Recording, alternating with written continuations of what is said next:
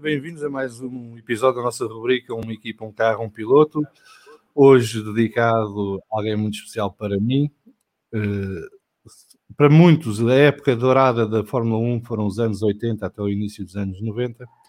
E se, fala muitas vezes de Ayrton Senna e de Alain Prost, um dos grandes nomes dessa época dourada da Fórmula 1 foi o nosso uh, visado no episódio de hoje, Nelson Piquet de Souto Maior. António Vasco, obrigado mais uma vez por estarem aqui comigo, mais um episódio para mais uma conversa sobre a Fórmula 1. Nelson Piquet, que foi tricampeão do mundo de Fórmula 1 em 1981, 83 e 87, eh, que conseguiu 23 vitórias, 24 pole positions, 23 voltas mais rápidas, 207 grandes prémios. Sua primeira vitória foi em 1980 em Long Beach e a última vitória no Grande Prémio do Canadá de 1991.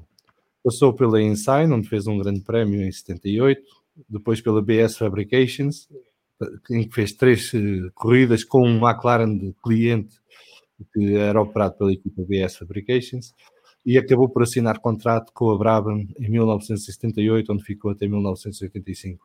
Em 86 e 87 passou pela Williams Honda, em 88 e 89 pelo Lotus Honda e Lotus Jet e acabou a carreira na Benetton em 1991, depois de um campeonato do mundo de 1990, onde ficou em terceiro classificado, com duas vitórias no Grande Prémio do Japão e no Grande Prémio da Austrália. Teve com companheiros de equipa Niki Lauda, Ricardo Patrese, Nigel Mansell, Michael Schumacher, Satoru Nakajima, Alessandro Nannini, Roberto Moreno, Mark Sura. Foi uma carreira longa, preenchida, com muito sucesso, com muitas histórias e com muita animação, chamemos-lhe assim. Tu, Vasco, ainda como eu, chegaste a ver Nelson Piquet correr, e Nelson Piquet foi, já que o disclaimer, o meu piloto preferido uh, quando comecei a ver Fórmula 1, e como veem, tem aqui o capacete Nelson Piquet na parede e tudo.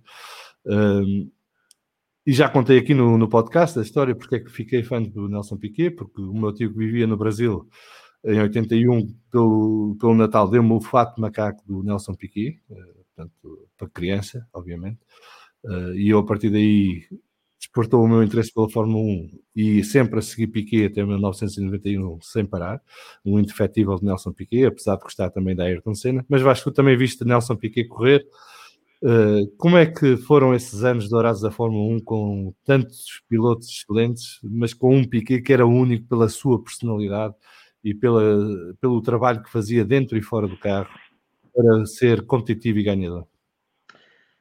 A minha, a minha história com o Piquet uh, acho que se divide em duas, duas fases diferentes. Existe uma primeira que é uh, mais ou menos ali nos períodos de 85, 86, 87, sobretudo 86 e 87, em que o Senna ainda não tinha uma preponderância eh, como, como, passou a ter a partir de 1988, em que o Piquet era, era, era, um, era um piloto que dava muito nas vistas e que, que eu gostava muito. Depois tem uma segunda fase, eh, quando passa para, sobretudo para a Benetton, ele no Lotus acho que teve uma passagem, se calhar, nesse aspecto mais, mais discreto, ou, ou o Senna, se calhar, o domínio da McLaren era tão preponderante que, que acabava por ofuscar um bocadinho. E, e depois teve a fase, esta última fase, da, sobretudo na Benetton, onde apesar de ter um carro mais eh, menos competitivo do que teve nos, tempos, nos tempos da Williams, e onde já era um piloto com uma certa idade e, e já não tinha a fugosidade e a exuberância que tinha nos. Ele tinha 38 anos quando entrou para a Benetton. Exatamente. Mas era um piloto que, sobretudo, ainda continuava a ser eh, uma palavra que utilizamos muito hoje em dia para descrever alguns pilotos, que era um piloto muito eficaz, que era um piloto que sabia agarrar as oportunidades. E eu lembro-me que até por isso dava nas vistas, ou seja, era um piloto que facilmente era discreto e que não se dava por ele, mas depois de repente também uh, aparecia e fazia bons resultados. Lembro-me de umas, umas, acho que ainda teve umas quantas vitórias nesse período uh, e teve também, era, era era visitante frequente dos pódios e de, de pontos. Um, mas Sim, numa altura, numa altura em que só os seis primeiros é que pontuavam. Exatamente, exatamente. Eu lembro-me, acho que foi na temporada, não foi na última, deve ter sido na penúltima. Uh, ele teve duas temporadas da Benetton, acho que foi na primeira temporada. Em 1990. Lembro, sim, que, que, que fez duas vitórias. Que foi os, dois últimos grandes prémios do campeonato, foi o de Japão Exatamente. e Austrália. Uh, portanto, lembro perfeitamente disso numa, numa, numa, época em que o Senna uh, dominava, o Senna e o Prost dominavam a Fórmula 1 a seu bel prazer, não é? Portanto, alguém que aparecia fora deste espectro de Senna e Prost era, era, era, era realmente. Aliás, ele, ele nesse ano, em 1990, fica em terceiro lugar, que é, que é que é extraordinário para, para... Sim, mas muito por fruto destas duas vitórias uh, no fim sim, e, e, no Japão é preciso não esquecer que é o grande prémio da polémica em que Senna põe sim, Prost sim, na primeira curva fora de pista e mas acaba... lá está, aí também o saber aproveitar as oportunidades claro. que é algo que caracteriza sobretudo os pilotos lá está, eficientes. Mas eu sobretudo recordo uh, as épocas de 86 e 87 as de, tenho ainda uma, uma, uma certa uma memória, uh, quer dizer, hoje em dia uh, todos temos, acabamos por ter imagens mais concretas à conta da F1 TV e de vídeos do YouTube. Mas lembrando-me do que eram as minhas memórias de infância, lembro-me perfeitamente, e é impossível não esquecer, o, o Brabham da Parmalat. Uh, embora, quer dizer, lembro-me, tenho uma, uma memória, lembro-me de ser um carro que andava sempre na frente, mas também era um carro que, que tinha muitas, muitas desistências fruto de, de Sim, mas naquela época, naquela época era acabar uma corrida Sim, era, era o primeiro objetivo de qualquer equipa, porque era muito difícil acabar as corridas e muitos carros abandonavam por problemas de toda a espécie. E, eh, e, e agir que o próprio Piquet, quando fala dessa altura, diz sempre que nós passávamos mais tempo a gerir o carro do que propriamente a correr. O objetivo é não era ser o mais rápido, era levar o carro ao fim. E depois, dentro disso, tentar ser o primeiro a fazê-lo. Exatamente. Agora, é, as épocas que recordo com mais, eh, com mais gosto uh, são as épocas de 86 e 87, em que o Piquet, Piquet tinha um carro mais uh, bastante competitivo, onde estava se calhar no pico da sua forma, já não era um jovem impetuoso. Uh, sobretudo era... 86. Sim, sobretudo 86. Apesar de, pronto, dele, dele ter acabado por ser é outra vez campeão do mundo em 87. Mas, mas, mas esse, esses dois anos acabam por ser, eh, se calhar, os que eu recordo com mais, eh, com mais interesse, até porque nunca fui um, um, especial fã de, de Mansell, quer dizer, admiro Mansell em várias coisas, mas não, mas não, mas confesso que, que o Piquet era mais, eh, estava mais, apelava mais ao coração. Uh, o Piquet apelidava o Mansell de o idiota veloz. Uh, E, e, que, e, que, na verdade Mansell era um bocadinho o idiota veloz, no sentido que era um piloto extremamente rápido, ultra rápido, mas que falhava muito no ponto de vista da gestão emocional e, e, da gestão do carro. Quer dizer, nunca tinha grandes preocupações de preservar o carro para chegar ao fim dos grandes prémios, era sempre a fundo e aquilo muitas vezes perdia corridas fáceis de forma absolutamente escandalosa. E, e é, depois também teve azar, depois tinha azar, não é? Também, não era só, só erros, era a questão do azar também, de que estava numa era que tinha pilotos muito fortes à sua volta uh, e depois uh, perdeu dois campeonatos por um ponto, salvo erro, uh, que poderiam ter ditado outro tipo de carreira se não fosse esse o caso. Mas, mas, mas acaba por ser uma, uma, uma época em que, sobretudo a 86, que é extraordinária já existia um bocadinho, ou seja, misturava ali várias coisas, misturava o Senna, uh, que era já um piloto que dava muito nas vistas e que já era, já era um piloto que, que, que estava na elite. Uh, Não, e que tinha um carro muito bom que era o Lotus, o sim, Lotus sim. Renault uh, e depois do existia também o, Prost que estava também numa fase muito muito interessante da carreira a tentar a tentar reviver, eh, eh, ressurgir em termos de, de, competitividade depois dos anos que tinha, sido, tinha tido na Renault. E depois existiu os Williams Honda, que, que, mais uma vez já eram um bocadinho uh, os carros que tecnologicamente eram mais avançados e mais eficientes, mas que, que, que, que davam mais espetáculo. Acabavam por ser um bocadinho isso, não é? Uh, nem que seja pela combinação explosiva, se bem que eu com a idade que tinha em 86 e 87 ainda não tinha se calhar a percepção de perceber uh, o que realmente se passava dentro da Williams.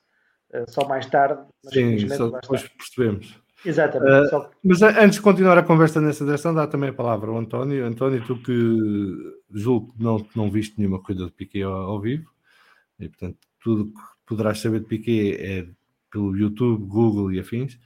Um, como é que tu, olhando para trás e fazendo a pesquisa que fizeste para estar aqui hoje connosco nesta conversa, uh, vês o, o, personagem Nelson Piquet no mundo da Fórmula 1? Um, sei que, como disseste, não, não vi nenhuma, nenhuma das suas corridas ao vivo. E, e quando, quando falavam do nome de Piquet, uh, digamos que entrava sempre, estava sempre na sombra de, de, de Senna e de Prost. Uh, portanto, não sabia que, que era um, um, campeão, mas que não, não tinha muita ideia uh, como é que ele era e o quão bom é que ele era. Um, e, e, olhando para trás e estando fazendo uma pesquisa, obviamente que o, o que salta mais à vista são a, as suas épocas de 86 e 87, como, como vocês já referiram, e, e especialmente as, as, lutas com, com o Mansell. Um, e também, e também com, com o Senna. Um, mas um, e que saltaram à vista duas, duas ultrapassagens que ficam na memória, portanto uma em, em Monza contra o, uh, contra o, o, Mansell, em que acaba por ganhar essa corrida do Grande Prémio de Itália. Um, e outra em, em um Garring, em que ele faz a ultrapassagem ao, ao Senna. Uh, Muitos consideram a melhor ultrapassagem da história da Fórmula 1. Exatamente. Aquele no final da primeira curva vai para fora e com o carro a deslizar de lado uh, e mesmo assim consegue arrancar primeiro com o Senna e ultrapassá-lo. Não, conseguiu arrancar primeiro com o Senna porque o Senna foi obrigado quase a estacionar o carro, porque senão batiam. Pois, o, pois, o, o carro foi, do, foi essa a jogada. Estava, estava literalmente atravessado à frente dele, também não tinha ali outra hipótese. Uh, porque foi esta a jogada do Piquet, porque na volta anterior ele tinha ultrapassado, mas o, o Senna na saída da curva sai mais rápido e, e recupera a posição, e ele na, na, na volta seguinte troca-lhe as voltas e faz essa ultrapassagem, ele consegue segurar o carro, ele disse que travou 30 a 40 metros depois de onde devia ter travado, mas conseguiu segurar o carro e a única maneira de segurar o carro foi fazer deslizar o carro, portanto, as quatro, patinar com as quatro rodas e meter-se à frente do Senna, que foi obrigado a, a travar a fundo para não bater. Uh, há uma parte gira dessa ultrapassagem que poucas pessoas percebem das imagens, uh, mas se prestarem atenção vão ver, é que Piquet faz um manguito ao Senna ao, ao mesmo tempo que o está a ultrapassar. Uh, e portanto acrescenta valor à ultrapassagem porque ele praticamente faz de uma mão só enquanto está a mandar o periquito para o, para o Senna. O que para fãs do Piquet é um bónus esse momento. Mas continua a, a ultrapassagem é absolutamente incrível e não me tinha percebido esse detalhe, portanto, ainda mais impressionante é nesse caso. Um, portanto, essas foram as duas ultrapassagens que me ficaram assim na, na memória agora que, que estive a pesquisar sobre, uh, sobre o, que ele, o que ele fez e, e, lá, e lá está, mas um, e também a, a, personagem que era um, especialmente depois de ele ter ganho o segundo o segundo mundial também é uma história muito interessante que ele estava-se a preparar para se retirar, diz que estava farto de, eh, das viagens e de, de, tudo mais.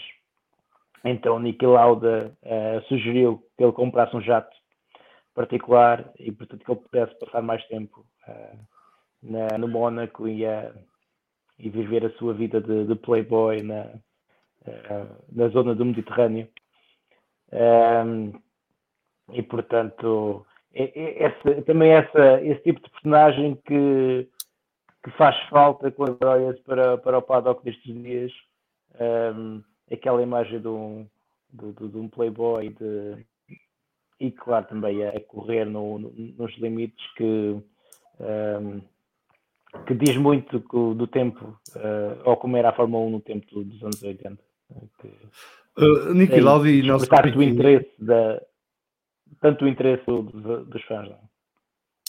O, o Niki Lauda e o Nelson Piquet foi uma espécie de irmãos de mães diferentes que se encontraram na Brabham. Uh, e que essa amizade perdurou até à morte de Niki Lauda, que é um par de anos atrás. Eles de facto encaixaram no outro de forma excepcional em termos de personalidade. O que não é de estranhar se olharmos para a personalidade de cada um e a forma como lidam com as coisas e falam sobre as coisas.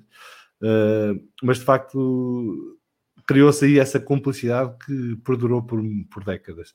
Uh, e Niki Lauda chegou mesmo a afirmar que Piquet era como uma versão melhorada dele próprio e que era o, melhor piloto do, mundo na altura. Isso já numa altura em que havia Prost, que havia Senna, Mansell e Keke Rosberg ainda competia também. Aquilo, na altura, se bem me recordo, havia acho sete campeões do mundo em competição ao mesmo tempo.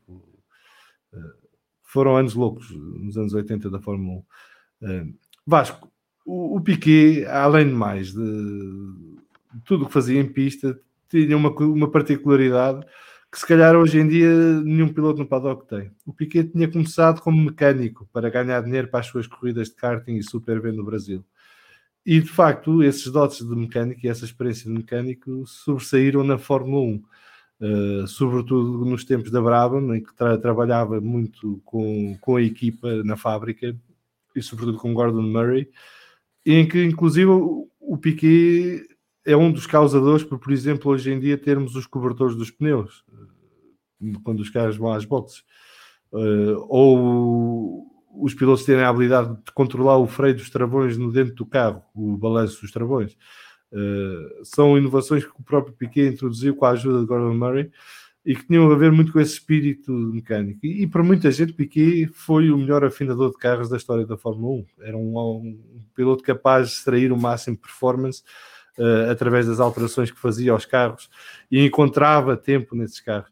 De facto, hoje em dia não há ninguém assim na Fórmula 1 atual. Não, não há. Eh, eh, a Pro Fórmula 1 também evoluiu para uma coisa, para um negócio, um espetáculo muito mais complexo e o desenvolvimento tecnológico que teve também foi muito maior. E, mas, mas, mas, isso que tu dizes é verdade. Uh, outra das coisas que, que, que, foi no tempo do Piquet que foi introduzido foi o conceito de reabastecimentos, ou seja, de, de estratégia em que o carro ia mais leve, em que se trocava de pneus para, para, para, para, para ter uma vantagem competitiva e isso uh, foi fruto também do envolvimento que o, que o Piquet tinha com, com, com a equipa. Uh, aliás, uma das coisas engraçadas também que, que, que o Piquet teve ao longo dos anos foi que uh, a paixão dele por guiar era tanto e, e, e, também o espírito rebelde que tinha dentro dele era, era de tal maneira vincado que, apesar de vir de uma família com, com, com muito dinheiro no Brasil, ele teve que se fazer à vida, aliás. Ele, ele, ele, disse que na família não tinha assim tanto dinheiro. O pai era conhecido porque tinha carreira política, tinha sido médico, depois foi deputado e chegou a ministro da Saúde, eh, mas ele, ele próprio disse que o pai morreu duro. Portanto, sem, sem, um, sem um, um, Não era real, na altura era cruzeiro, sem um cruzeiro na conta. Mas, um, mas, mas repara uma coisa, mas conseguiria, sem dúvida, uh, ter, ter tido, se calhar, mais apoio. Uh, Sim, tinha influência, digamos. Exatamente, Conseguia... e acabou por não. Se bem, que ele, não... se bem que ele teve que esconder o nome de família no início da carreira porque o pai era contra. Exatamente, era aí que eu queria chegar. Ou seja, ele adotou o nome Piquet porque. porque uh, mas aí não, eu não, fiquei, não ficou claro se não, era. Ele mudou o nome Piquet para Piquet com capa, P-I-K-E-T, uh, e, e não usava o solto maior para nada. Uh, e depois, quando o pai descobriu, passou a ser o Nelson Piquet bem escrito, né? E depois ele fazia, usava uma série de artimanhas para esconder a identidade, para que não se soubesse. E, por exemplo, se era multado uh, por excesso de velocidade uh, nas ruas, uh, as multas não queriam ter a casa porque ele, quando ia testar os carros, usava uma fita adesiva para tapar parte do número da matrícula, então nunca detectavam a casa. Na altura não havia computadores, não havia nada disso, não é? Portanto, sim, sim. aquilo basicamente. Ele tornou-se ali um artista tipo o Lupin da época, né? agora está na moda o Lupin por causa da série da Netflix.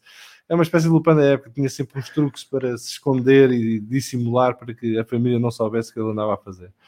Mas acaba por ser uma personagem que, que no meio de, de uma forma de ter nascido no, meio privilegiado, a sua paixão pelos carros uh, foi muito foi o que levou durante a vida dele. Outro, outros episódios engraçados é que ele vem para a Europa com tão pouco dinheiro, ele monta a equipa dele para, para, para, para participar nos campeonatos das formas de promoção em Inglaterra e, e, não tem dinheiro para, ter uma casa, então vive num, numa, numa motorhome, numa, carrinha de campismo e anda pela Inglaterra, ele sozinho, a, a, fazer as corridas. Portanto, quer dizer, era uma pessoa que, que, que, que, tinha uma paixão muito grande pelos carros e pelas corridas, e isso é, é uma Sim. coisa sempre também. Uh, agora, é essa necessidade que ele teve uh, de, de, de, se envolver e essa paixão que tinha de se envolver na, na, no desenvolvimento e no, no, na afinação dos carros é realmente notável e foi um marco uh, muito importante. é impossível nós nunca deixarmos de olhar que o, nível que os pilotos de Fórmula 1 hoje em dia têm que são altamente profissionais, altamente preparados fisicamente, com maior ou menor, mas com um nível de envolvimento técnico no desenvolvimento e na afinação dos carros, acaba por ser fruto de um conjunto de pilotos que serviram de exemplo.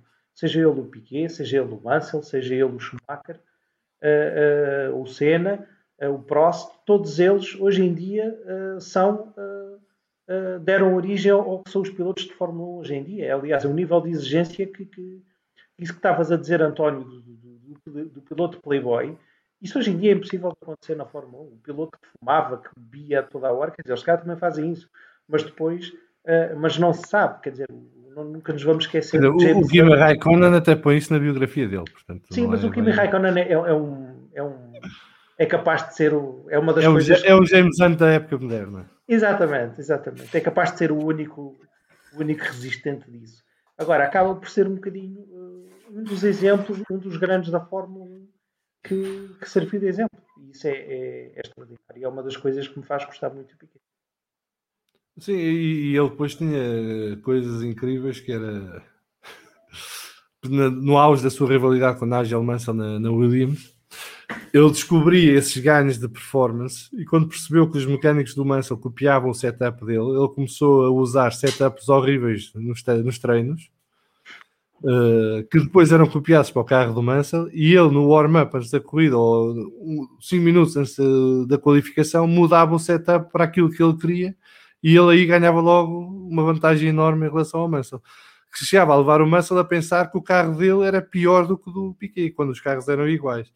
Uh, uh, mas tem, é delicioso, não é? Estes pequenos menores, aquele, o, é. lado malandro de, de Piquet, não é? Malandro uh, nesse sentido, não é? Malandro preguiçoso. que, que depois fazia a diferença nestes momentos. O, o Piquet tem uma coisa curiosa, é que os anos da Brabham, basicamente, ele teve sorte, porque ele chegou em 78 à Brabham, e a meio de 79, o Niki Lauda decide retirar-se outra vez. Uh, ou sai da Fórmula 1. Uh, eh, abandona a meio. E a Brabham, no tempo, a Brabham no tempo, na altura, era propriedade de Bernie Ecclestone. Uh, o, o mecânico-chefe era o Charlie Whiting.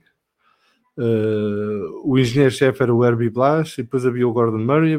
Era uma série de gente que conhecemos depois, mais tarde, de outras coisas, mas que na altura estavam todos juntos naquela equipe. Portanto, havia ali uma tempestade perfeita. E o Piquet herdou a equipa. Ele, para além de ter tido uma ótima relação com o Niki Lauda durante o tempo em que Lauda esteve na equipa, uh, depois herdou a equipa e ficou ele como primeiro piloto. E ao longo dos anos, até 85, isso nunca mudou e ele nunca foi verdadeiramente desafiado dentro da Brava. E quando chega a Williams ele vai para a Williams com um contrato assinado para ser primeiro piloto e com garantia de Frank Williams, que seria primeiro piloto, mas depois eh, é um bocadinho aquilo que aconteceu entre Alonso e Hamilton, não é? Que Alonso vai para a McLaren para ser primeiro piloto e depois o piloto da casa, na altura o Mansell na Williams, depois Hamilton na, na McLaren, começaram a ter a, a, preferência de uma parte da equipa. Um, e no caso do Piquet em 86 uh, aconteceu o, acidente grave de Frank Williams, uh, que basicamente o retirou uh, da liderança da equipa durante uma temporada valente. e com isso houve ali uma mudança das, do, do, equilíbrio das forças dentro da Williams, em que Patrick Head dava preferência mais preferência a Nigel Mansell do que a Nelson Piquet, e levou a um, um tribalismo dentro da equipa, em que o lado da garagem do Nelson Piquet se fechou em copas ao lado do piloto brasileiro e deixou de colaborar com, com o outro lado da, da, Williams que estava para o Mansell. Uh, e portanto, e isso levou a que em 86 o campeonato do mundo acabasse nas mãos de Alan Prost. Uh, por várias razões. Primeiro, porque a Senna e Piquet passaram a época a lutar um contra o outro, para além de lutarem com Prost e Senna. Uh, e depois, porque na última corrida dá-se uma coisa fantástica que é a McLaren tem uma estratégia de corrida em que percebe que os pneus não vão durar o Grande Prémio da Austrália todo e, portanto, coloca Alan Prost numa estratégia de uma paragem. A Williams acredita que os pneus vão durar a corrida toda e, portanto, coloca Mansell e Piquet numa estratégia de não pararem. No meio disto tudo, Prost acaba por ter um furo e é mesmo obrigado a parar e troca de pneus, mas Piquet e Mansell não continuam. Rosberg, que era companheiro de equipa de Alan Prost, faz de lebre no início da corrida, passa por toda a gente com um carro mais leve e a gastar pneus que nunca mais acabam, uh, e leva os dois Williams atrás. O esforço eh, do, efe, do efeito de lebre do, do, Rosberg faz com que o pneu traseiro esquerdo de Nigel Mansell exploda quando ele já estava perto de, de assegurar a liderança. Portanto, Rosberg abandonaria pouco depois, uh, com problemas de pneus também. E nisto a Williams está confrontada com um cenário que é deixa Piquet em pista e é campeão do mundo, ou chama Piquet para trocar de pneus por uma questão de segurança e Alan Prost tornava-se campeão do mundo. E para surpresa de Piquet, Patrick Head chama às boxes para trocar pneus e Alan Prost acaba campeão do mundo. E até hoje Piquet acha que houve vontade de Patrick Head que não houvesse um campeão brasileiro nesse ano. Uh, Patrick Head diz que não, que foi por uma questão de segurança uh, que o mandou parar. Uh, eu acredito que até tenha havido alguma, algum fator de segurança, mas eu, se fosse chefe de equipa naquela altura, não sei se mandava parar o outro piloto quando sabia perfeitamente que mandando parar perdias o campeonato do mundo na altura. Mas todas estas histórias da Williams só se vieram a saber depois, não é? Uh, e na altura nunca se percebeu muito bem o que é que estava de facto a acontecer ali. Não sei se tu te lembras, Vasco, mas uh, na altura, o que aliás depois também aconteceu, com Hamilton e Alonso na, na McLaren, a imprensa britânica encarregou-se logo de demonizar Nelson Piquet, e Nelson Piquet era o culpado de tudo e mais alguma coisa, e Mansell era como a vítima angélica de toda a situação, quando também era parte do problema, se não a principal parte do problema. Eu confesso que não tive essa percepção na, na altura, não, mas, mas eh, hoje em dia, felizmente, conseguimos ter um bocadinho essa, essa percepção, uh, porque, porque, porque, há vários relatos disso e acaba por ser um bocadinho uh, relativamente fácil uh, ter acesso a essa informação. Agora, é, é, extraordinário é como é que o próprio Mansell tem essa capacidade. quer dizer, não é só, eu acho que não é só o Mansell, acaba por ser também o, o, dentro da Williams, que que disseste, resultante do, do acidente do Frank Williams, há ali um shift do, do próprio de, de, de, de, foco de quem é o primeiro piloto. Mas o, o Piquet demonstra muito isso, que é, uh, relata muito isso em várias entrevistas, quando diz que teve que fazer, teve que provocar uma clivagem claramente dentro da equipa para, para conseguir, eh, como tu deste esse exemplo da, da, da, da, dos setups, uh, porque nesse aspecto o Mansell era muito menos piloto do que era o Piquet e acabava por ser um bocadinho uh, uh, existir uma necessidade do próprio Piquet uh, ser manhoso, vamos ser, vamos ser práticos. Ele tinha que ser manhoso e ter muita, muita manha para conseguir levar a sua adiante. E o que é facto é que conseguiu. Sim, em 87. e em 87 conseguiu precisamente por causa desse lado manhoso. É porque em pista, depois do acidente que teve em Tamburello nos treinos para o Grande Prémio de San Marino, uh, ele estava bastante enfraquecido uh, no pós-acidente. E ele durante o ano não o disse, disse só no final do ano, mas ele perdeu parte da sua visão e perdeu parte do seu sentido de profundidade. E ele dizia que ele só conseguia guiar o carro olhando para as placas, para saber onde é que tinha de travar, porque ele não tinha noção de onde é que estava a curva. E então ele dizia que, com alguma piada que era fácil para ele ser segundo e seguir o primeiro, ali encostadinho, mas se fosse ele à frente já não sabia o que acabia de fazer porque não tinha a referência para poder uh, orientar a ponto de travagem e, e, o ponto de aceleração saída das curvas e tudo mais. Um, e então ele próprio admite que recorreu a todos os truques que sabia para, inclusive chamando feia a mulher do Nigel Mansell, para ganhar vantagem. Porque, e, e ele diz com alguma uh, piada e com alguma razão também, que ao contrário de 86, 87 era uma luta só entre ele e o colega de equipa. Não havia mais ninguém. Enquanto que em 86 havia quatro pilotos que podiam ganhar o campeonato do mundo e que ganhavam corridas regularmente, Alan Prost com a McLaren, uh, Senna com o Lotus uh, e depois os dois pilotos da Williams. Em 87 não, 87 era um ano dominado pelo Williams e que só os Williams podiam ganhar o campeonato do mundo e portanto a luta era com o colega da equipa, não era com mais ninguém. E como ele estava com uma posição enfraquecida dentro da equipa, uh, ele usou tudo o que tivesse ao seu dispor e que se lembrasse para fazer valer a sua posição. E ele, inclusive, diz que se houvesse justiça nisso tudo, em 86 teria sido ele campeão do mundo, porque ele perde, fica em terceiro lugar, mas ele tem dois abandonos com quebras de motor quando liderava os grandes prémios, que com a diferença pontual que estamos a falar, teria ganho o campeonato com alguma margem. E em 87 o, Mansell devia ter sido campeão porque foi de facto melhor piloto que o, que o Piquet em pista todo o ano, porque o Piquet depois do acidente já não conseguia ter a mesma performance. E aliás, ele, ele inclusive chega a dizer outra coisa que ainda mais interessante do ponto de vista de quem está a ver isto uh, todos estes anos depois, que ele a partir do acidente deixou de conduzir. E o que o deixar de conduzir é de forma competitiva e séria para ser campeão do mundo. Que a partir daí estava a conduzir pelo dinheiro. Ele diz isso com a rir-se, mas uh, que ele, ele, sentiu logo na altura que tinha perdido o seu, a sua vantagem competitiva enquanto piloto.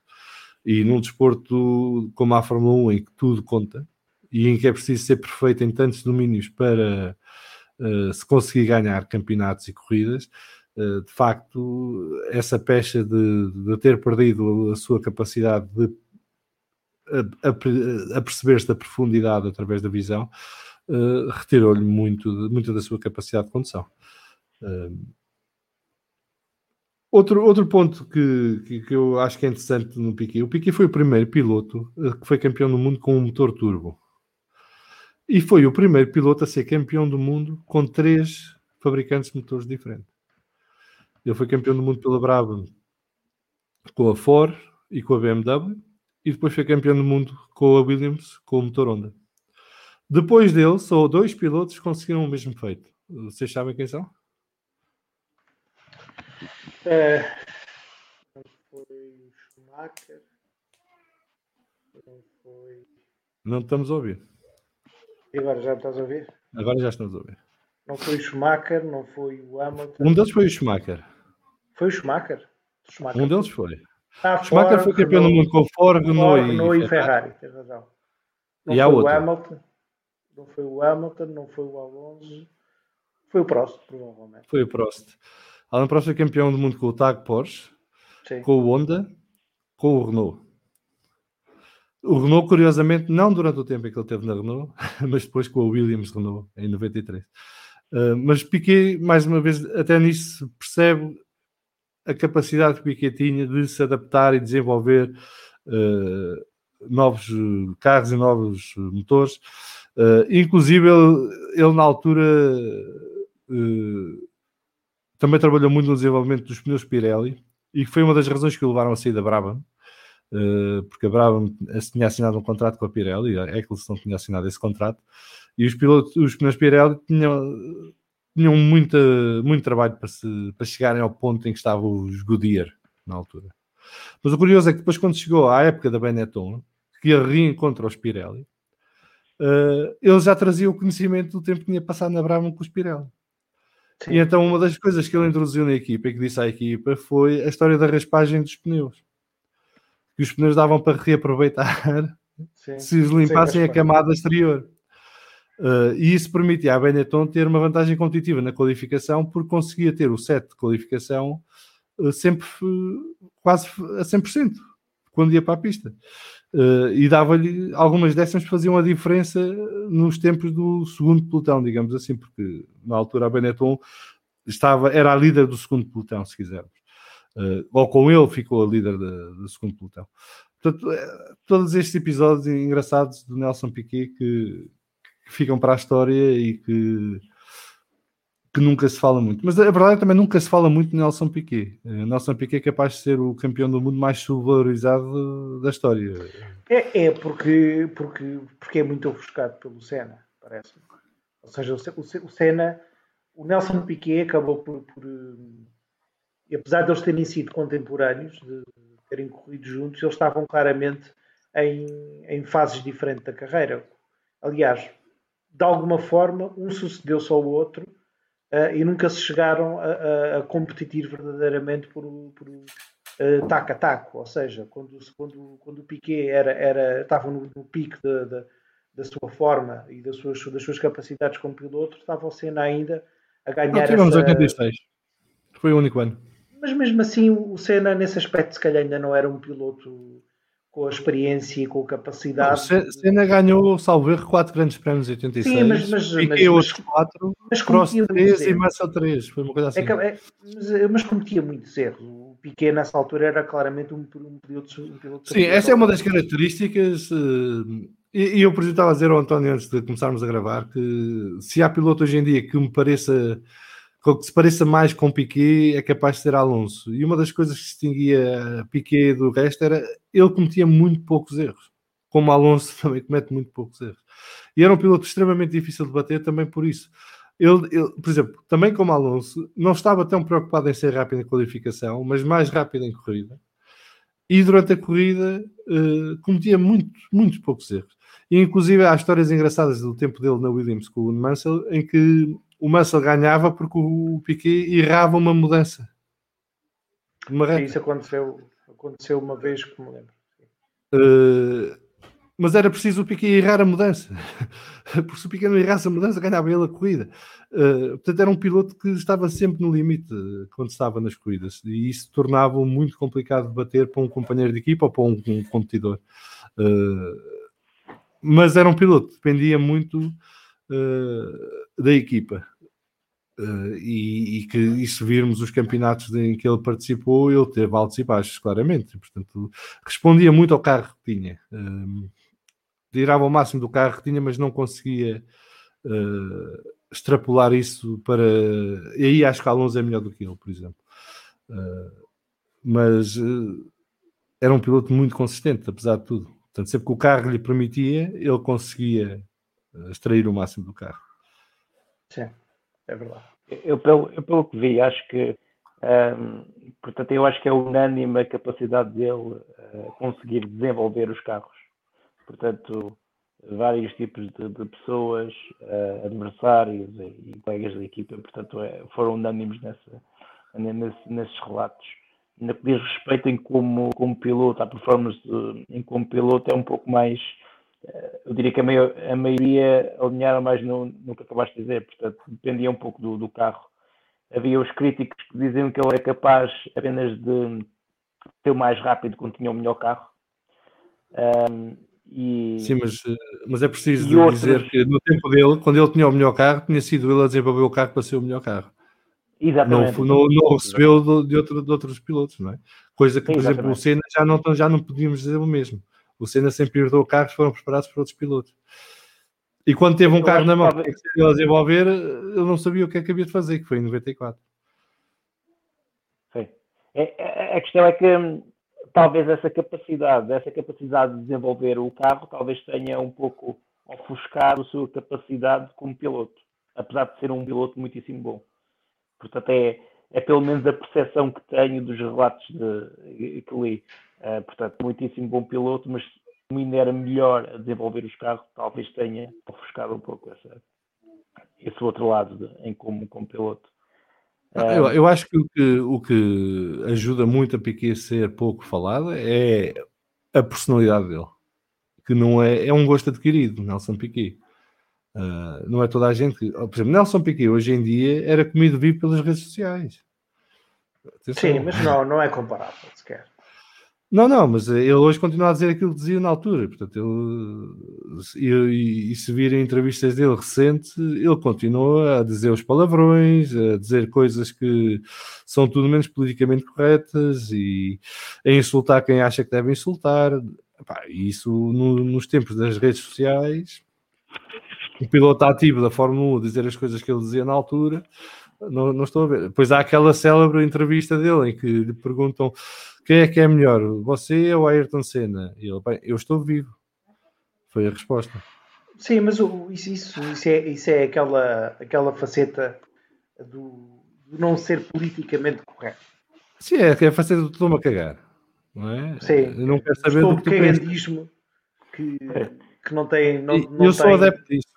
Eu sou adepto e sigo isso na minha vida. Não, mas é uma coisa, eu acho que existe um equilíbrio entre o não ter filtro, que é o, o caso do Piquet, e o ser, uh, o ser o, não ser capaz de, de, de, de, dizer aquilo que lhe vai na alma e, de, e é isso sim, que nós vimos muito pouco hoje em dia.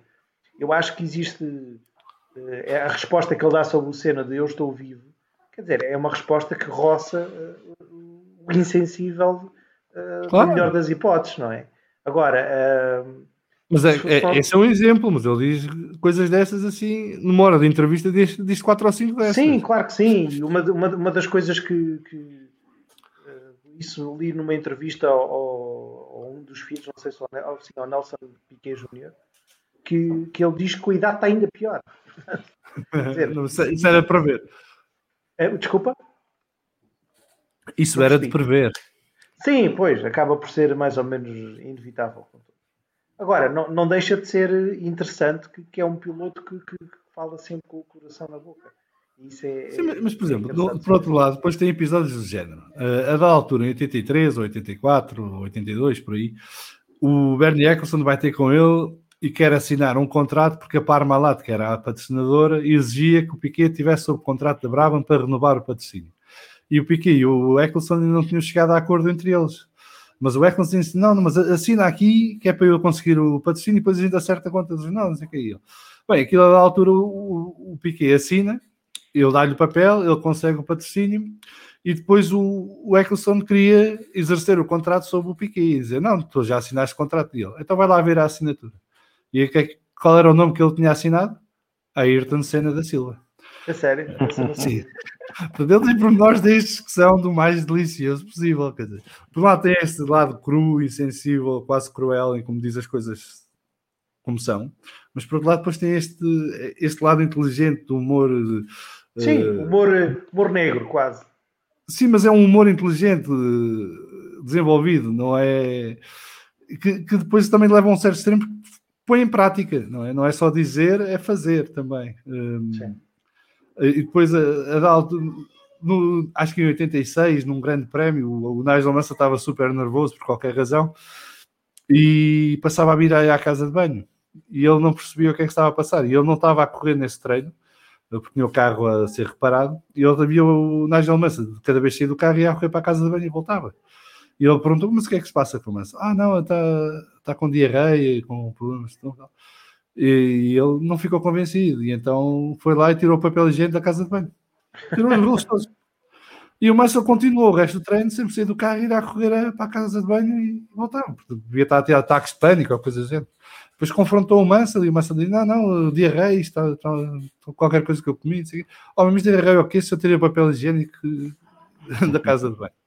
Uh, e depois pregava partidas, tipo o Ricardo Patrese contou uma história no Beyond the Grid que no dia de estreia dele na Brava,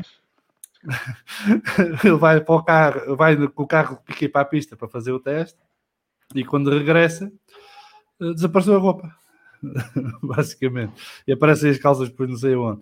Uh, portanto, tem esse lado super divertido. E uma das coisas que também tu deves ter lido, António, se fizeste a pesquisa, é que dentro das equipas ele era adorado por onde ele passou, as pessoas gostavam dele e davam-se bem com ele. O que é estranho, sendo ele uma pessoa com esta capacidade de brutal de falar, não é? Porque é preciso ter eh, estômago para aguentar eh, o Piquet, eh, pelo menos por aquilo que a gente vai vendo, vai lendo e vai ouvindo. É, mas é também unânime é unânime isso, em que a capacidade dele um, ter a equipa ao seu lado e, portanto, todos uh, conseguir ser o. E daí, e daí ter das coisas não ter funcionado também na, na, Williams, não é? Que, porque naquele caso era um, quase um, uma guerrilha interna entre as duas partes. Um, e portanto também ele por aí não conseguiu tirar o melhor do, do carro nesta passagem pela, pela Williams. E, e, só, e só tocando um pouco também já disseram, portanto, ele, das relações eh, talvez difíceis que ele às vezes tinha, um, ele, disse também várias vezes que estava na Fórmula 1 não era para fazer amigos ou, ou para ser famoso, era para ganhar corridas. E sobretudo assim, para conduzir carros e ganhar conduzir carros e ganhar corridas a carros, do dinheiro veio, veio, a partir do momento em que ele teve o acidente. E aí é que se focou mais na parte do dinheiro. Só para que se saiba, ele quando assina contrato com a Lotus, portanto ele troca a Williams Honda pela Lotus Honda vai pela mão da Honda para a Lotus eh, porque a Honda tomou o lado dele na disputa interna da Williams e por isso é que a Williams perde os motores Honda para, para a McLaren também ele vai ganhar um milhão de dólares por mês praticamente. O que na altura era gigante, não é? Portanto, se nos lembrarmos que o contrato de cena com a McLaren em 93 de um milhão por corrida era exorbitante, estamos a falar uns bons anos antes. E quando ele vai para a Benetton, vai, vai pelos mesmos números. Uh, quando a Benetton faz a aposta com, de crescimento, e, e inclusive vai buscar o Uh, mas aí a Benetton teve retorno, porque Piquet conseguiu a primeira vitória da equipa Benetton e, e, a segunda vitória e a terceira vitória e conseguiu tornar a Benetton numa equipa mais competitiva perto do topo da tabela, coisa que não era até a chegada de Piquet à, à Benetton. Uh, eu, eu, pessoalmente gostava muito de Piquet uh, como piloto, adorei os anos em que ele esteve na Fórmula 1 que eu segui. Eu cheguei a conhecê-lo no aeroporto de Lisboa. Uh, tinha ido buscar a minha mãe com o meu pai uh, ao aeroporto de Lisboa uh, no dia do Grande Prémio e, e eu estive lá, apanhei-o, por acaso apanhei eu tinha vindo à zona das chegadas buscar um carrinho de malas porque não havia na parte das partidas e foi à minha frente e eu, olha, você é o Nelson Piqui ele, sou sim senhor então tivemos dar um bocadinho à conversa. Ele assinou, autografou uma nota de 100 escudos, que era o que eu tinha na altura eh, à mão. Foi o que o meu pai tinha lá, estava lá ao meu lado. Era o que tinha no, no, bolso de papel, era notas, e a mais baixa era de 100 escudos nesse dia. E ele autografou uma nota de 100 escudos, está lá em casa guardada. Uh, que há de passar para as minhas filhas depois um dia. Uh, mas eu, eu, adorava Nelson Piquet, acho que dava um colorido extra à Fórmula 1. Dava, e, dava. e, era um personagem que durante o drama Prost-Cena, ele não desaparece de, de, de cena, não é? ele continua presente, continua ali à volta e continua a haver histórias e desenvolvimentos sobre ele. Numa altura em que a Fórmula 1 era mais folhetim fora de, dos grandes prémios do que é hoje em dia, porque a Fórmula 1 na altura, fora das corridas, havia sempre coisas a passar-se. Os pilotos eram apanhados em todo tipo de tramas e situações Uh, e depois havia a história dos treinos, né? eles passavam a vida em treinos. Uh, nunca havia um momento morto durante a época. Ali entre março e novembro, basicamente, os pilotos estavam sempre em atividade. Uh, e o Piquet oferecia muito colorido à Fórmula 1 e, e era, um, era sempre um momento divertido ver as entrevistas do Piquet e as reações do Piquet às coisas. Uh, e ouvir o testemunho dele sobre a guerra Prost Senna, em que ele completamente desvalorizava a cena, apesar de não ser grande fã de Prost. Uh, que é outra curiosidade. Uh, eu acho que tirando Niki Lauda, Piquet não gostou de mais ninguém na Fórmula 1. À exceção de Roberto Moreno, que era seu amigo de infância e que foi seu colega de equipa na Benetton uh, depois do acidente do Alessandro Nanini. mas é, era um personagem que a mim pessoalmente me alegrava ver e, e, seguir de perto e vibrar com os seus resultados na, na Fórmula 1. Uh, não sei se querem mais falar, falar, mais alguma coisa sobre Nelson Piquet. Uh, se não têm mais nenhum tema nesta altura, ficávamos por aqui. Uh, agradecer a António e Vasco pela vossa participação e contributo. Desejar a todos os nossos ouvintes e, e espectadores, eh, um grande, uma grande semana. Nós voltamos depois com o podcast normal na, às quartas-feiras e provavelmente daqui a um mês teremos mais um episódio de uma equipa, um carro, um piloto. Não esqueça que já gravámos o episódio especial sobre a Ayrton Senna, sobre o Ferrari F 2004, sobre Domingos Piedade, sobre o Tyrrell 006 e hoje ficamos por aqui com este episódio dedicado a, Ayrton, a Nelson Piquet Souto Maior. Abraço a todos, até à próxima. Um abraço.